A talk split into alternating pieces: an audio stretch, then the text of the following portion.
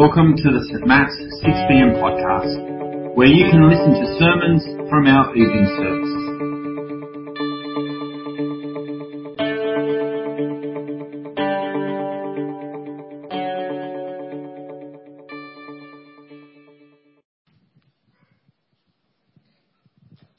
Um, hey everyone, our reading tonight is coming from Leviticus chapter 19, uh, verses 9 through to 18. When you reap the harvest of your land, do not reap to the very edges of your field or gather the gleanings of your harvest. Do not go over your vineyard a second time or pick up the grapes that have fallen. Leave them for the poor and the foreigner. I am the Lord your God. Do not steal. Do not lie. Do not deceive one another. Do not swear falsely by my name and so profane the name of your God. I am the Lord. Do not defraud or rob your neighbor. Do not hold back the wages of a hired worker overnight. Do not curse the deaf or put a stumbling block in front of the blind.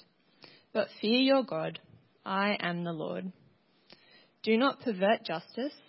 Do not show partiality to the poor or favoritism to the great, but judge your neighbor fairly. Do not go about spreading slander among your people. Do not do anything that endangers your neighbor's life. I am the Lord. Do not hate a fellow Israelite in your heart. Rebuke your neighbor frankly, so you will not share in their guilt.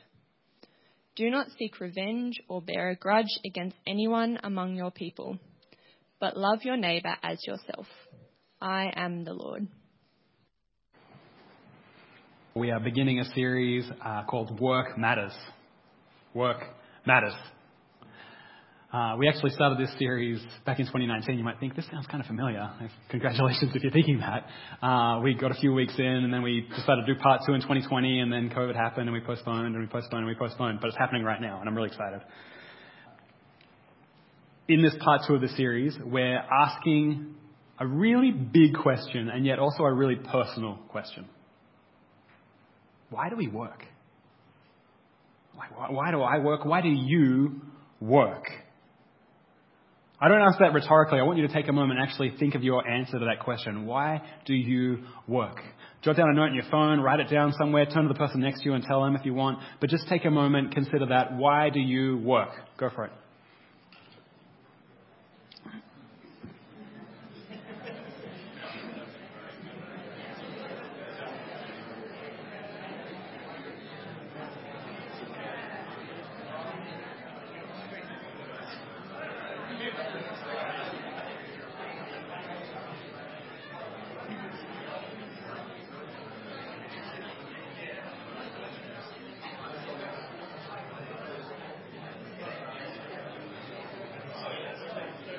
All right.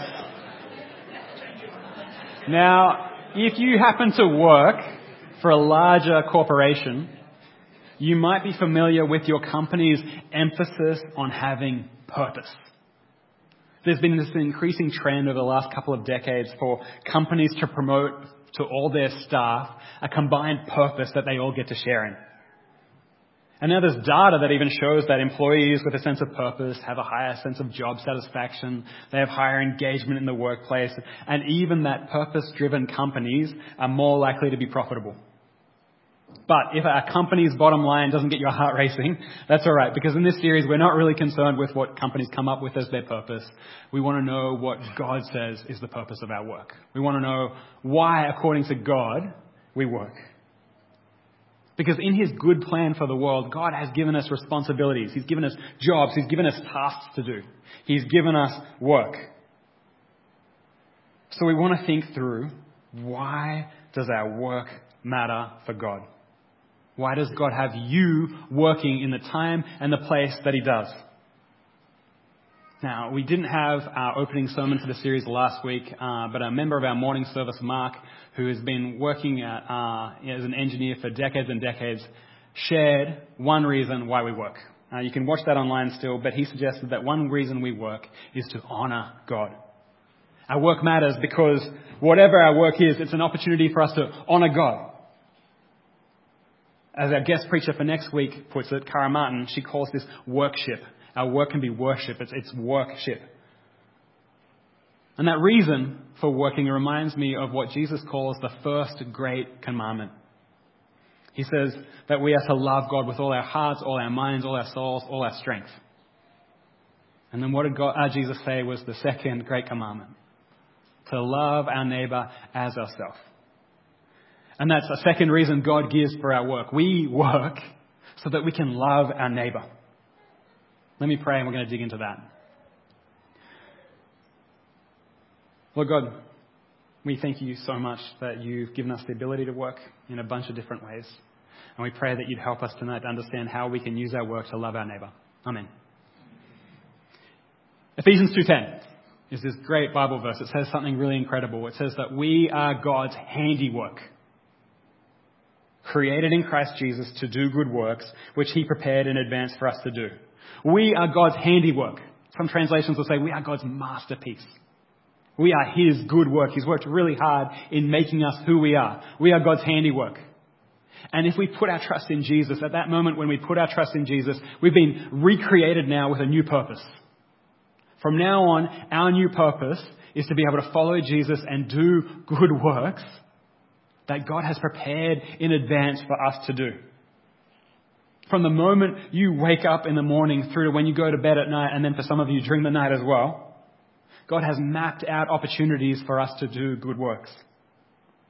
And in your work specifically, whatever comes to mind for you when you think of your work, God has prepared good things for you to do for others. He's prepared opportunities for you to love your neighbor. I'm going to try and break these opportunities to love our neighbor into three categories, and we'll briefly look at each one. We can love our neighbor as a result of our work. We can love our neighbor as we work, and we can love our neighbor through the work itself. So, the first way in which work gives us an opportunity to love our neighbor, we can love others as a result of our work. Our reading just now was from Leviticus. And if you were going to St. Matt's last year, you're now an expert in Leviticus, so I can just reference it whenever I want, and I will. Uh, sorry if you weren't here last year, because it's not going to stop me. But Leviticus, in case you're not familiar with it, it's a really obscure book early on in the Bible with a whole bunch of laws that God gives his people Israel when they're walking around in the desert.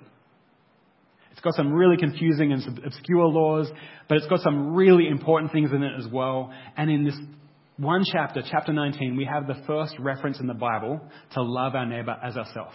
It's, it's, kind of squeezed in there at the very end of this one verse, but it was at the very end of our reading. Love your neighbor as yourself. But what stands out to me when I look at chapter 19 is how many of the examples of loving your neighbor that it gives around that verse refer to work context, like what we do when we're working. But just for now, look at verses 9 and 10. They'll be on the screen. It says, When you reap the harvest of your land, do not reap to the very edges of your field or gather the gleanings from your harvest. Do not go over your vineyard a second time or pick up grapes that have fallen. Leave them for the poor and the foreigner. I am the Lord your God. So this is an agricultural society, right? A lot of them are going to be farmers. And what these farmers got from the fruit of their labor was sometimes literal fruit. Like they had a harvest, they had a crop, they had a yield of fruit. And that harvest, whatever it was, they weren't supposed to keep it all for themselves. When they were taking in the harvest, they're not supposed to go to the very edge. They're supposed to leave some in the field so that later other people that don't have work, that don't have jobs, can come to that land that they don't own and also harvest some of it for themselves. As a result of their work, they leave some to love others. Why do we work? We don't, most of us anyway, work for a literal harvest. But for many of us, one of the main reasons why we work is to get paid, right? It's a pretty compelling reason for a lot of us. Doesn't sound very inspiring, but it's a reality. We work so that we can get paid. But actually, the fact that we get paid opens up so many opportunities for us to love our neighbor. It's, for one, how we can provide for our family members. As Paul says pretty harshly in, in 1 Timothy, he says, Anyone who does not provide for their relatives and especially for their own household has denied the faith and is worse than an unbeliever. If we're earning money, we're earning a means to love those closest to us. Just this week, I was listening to one of my many, many, many basketball podcasts, and the two sports journalists were just telling each other how they had their dream job. They laugh that they get to talk about basketball all day. It does seem like a pretty sweet gig. But then they got on to their fathers and how their dads both worked in large corporations and weren't at all doing their dream job. They worked jobs they didn't love because they did want to love their family. And they were talking about what an amazing gift that was from their, from their fathers. This is what we can do with our pay. We can love those around us. But we don't just have to love those immediately close to us. The fact that we earn money means we can love people much further away. At Christmas, my, my wife and I, we took our kids into the city just to see the Christmas lights. Uh, and one of my kids was kind of, uh, sorry, the fly just came, hit me in the face. We're, we're fine, don't worry. Uh, he was really confronted by the amount of people that were sleeping rough in the city. It was really overwhelming for him, and he, and he just wanted to do something. But even at his age, he could tell like the need was just really great. I'm sure many of us have experienced that when we go into the city, right? It can be really overwhelming. But it made me think of St. Matt's Thanksgiving Day in November and the fact that we were able to give, combine our money and give so much money to the Ministry of Rough Edges, which is out of a church in the city that, that feed a lot of people that sleep rough on the street every week. How amazing is that? That we might not even have much connection to the city, but our love can extend that far to love other people we wouldn't otherwise be able to reach.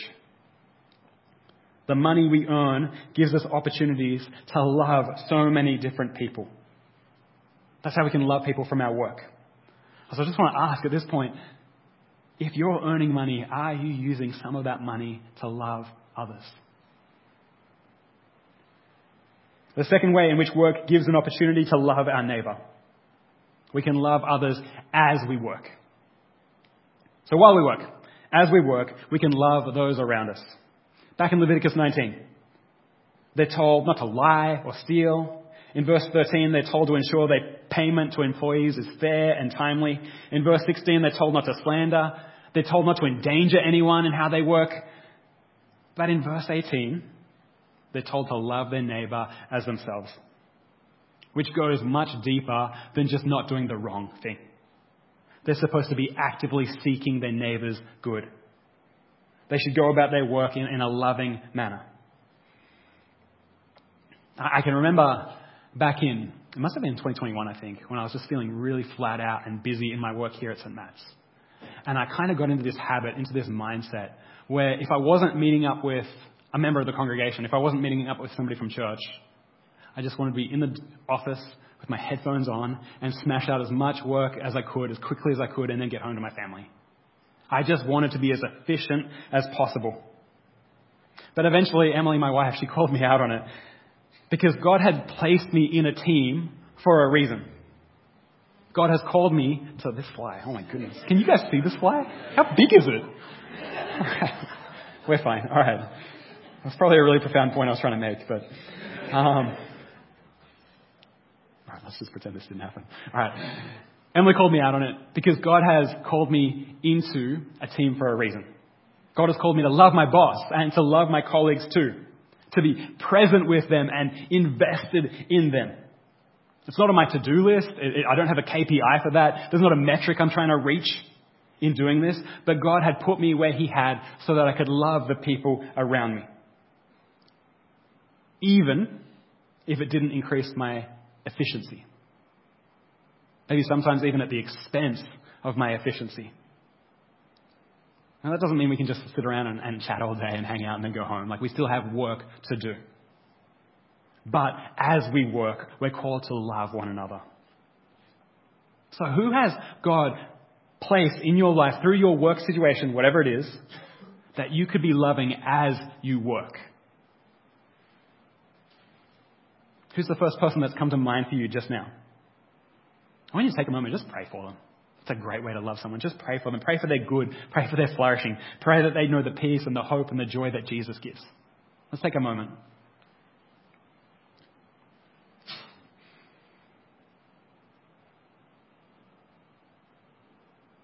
God, we thank you that you've given us this chance to love those people in our, our workplaces or these spaces where we're working. And we pray, pray that you would help them to flourish. Amen. I had the pleasure of going for a walk with a member of our congregation this week, uh, and he shared with me people from his workplace that he was concerned for. A troubled subcontractor, uh, a colleague that was really sick.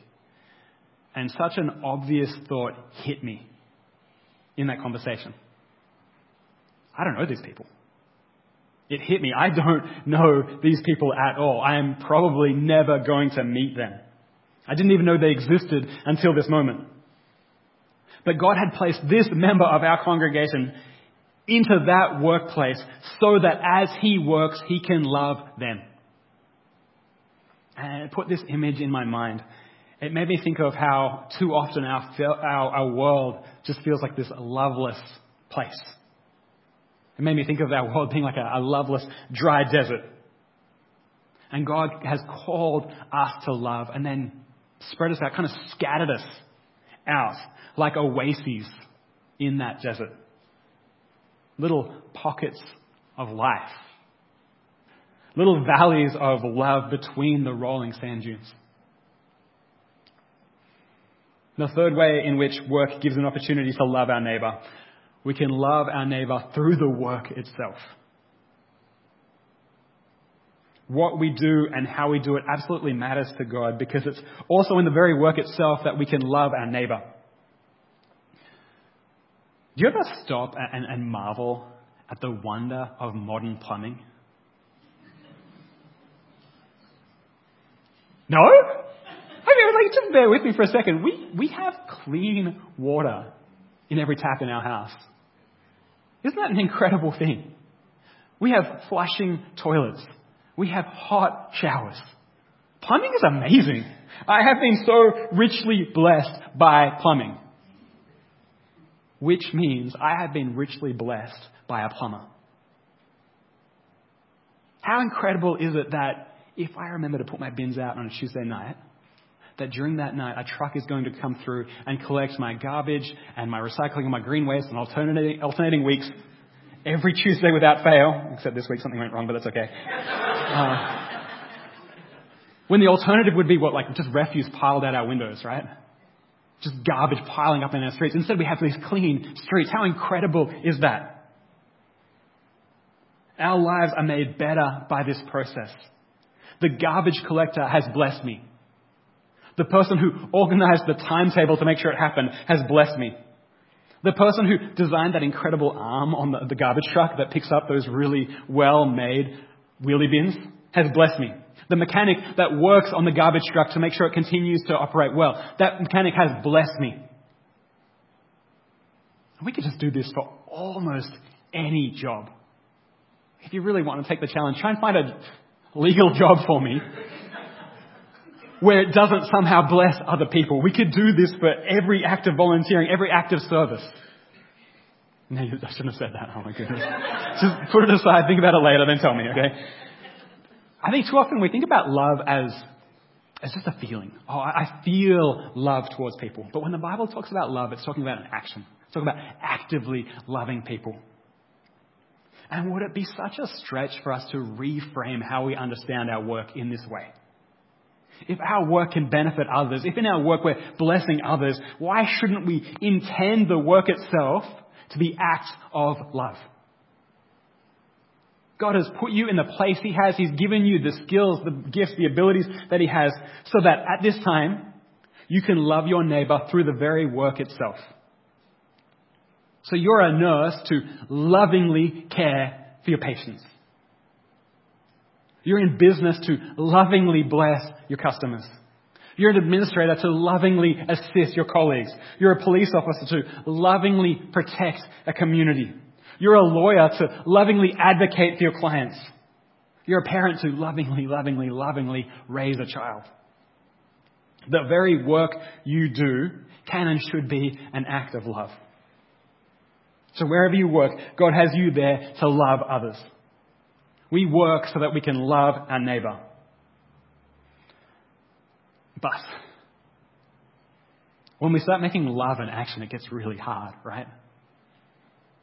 I mean, it's one thing to love your coworker, sure, but what about that really lazy coworker? It makes your job harder. Sure, I can love my boss, but what about that really insecure boss that just blames everyone else for their mistakes? What about that unreasonable client that keeps changing their demands? What about that annoying customer? What about that ungrateful patient? What about that tantruming two year old? What about that parent with dementia? And love sounds great in theory, but in practice. How are we supposed to get the abundance of love necessary to love those people? I mentioned before the image I had this week of, of oases scattered through the desert. Of, of how I was thinking of followers of Jesus like oases scattered through a loveless world. And as I was writing my sermon, I was thinking about that more, and I thought, hang on, how do oases have water? Is this like common knowledge that I just didn't know? Do you know how this works? No, you didn't know either. All right, great. All right. Don't worry, I Googled it, so now I can educate you. All right, so, but I've got to read it to make sure I get it right. Uh, it turns out that an oasis just collects water from elsewhere. So it might be an aquifer. It might be storing up rainwater that has happened somewhere else and then come along underground to this spot. Or it might be that this oasis is a product from a deep spring that's been welling up and has now surfaced at this spot. But an oasis doesn't produce water. It just presents the water that has come to it. And we aren't supposed to keep producing more and more love. We're just supposed to share the love that keeps flowing into us. We looked at Ephesians 2:10 earlier about the good works God has prepared in advance for us to do. But a few verses earlier than that, it says this. But because of his great love for us, God, who is rich in mercy, made us alive with Christ even when we were dead in our transgressions. It is by grace that you have been saved. We all push God away. We reject Him. We try to replace Him. We ignore Him. But God loved us anyway. And Jesus did the work God gave Him of dying for us with love. He died in our place so that from now on we can be close to God again. So we can know God's love, enjoy His love, be saturated and soaked in His love so we can be flourishing. And now we work for others because Jesus first worked for us. We love others because Jesus first loved us. Our world doesn't need more people working for themselves. In your work, whatever it is, God has you there to love others. So next time you start work, if it's at 9 a.m. tomorrow or at the start of your next shift, whenever it is, whenever work begins again for you, remember, God has you there to love your neighbor. He's put you there to be an oasis. He's put you there to share love in a dried up world. He's called you to work to share love out of the abundant, overflowing love that Jesus has for you. Let's pray.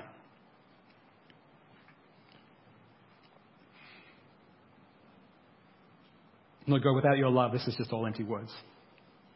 It sounds great in theory, but if you're not filling us up, if you're not covering us in your love, we've got no chance. And so we thank you so much that you do love us. And I pray that each of us sitting here tonight would know more and more deeply how much you love us. Liberate us in that love so that from that love we can be set free to love other people too from the overflow. And we pray it in Jesus' name. Amen.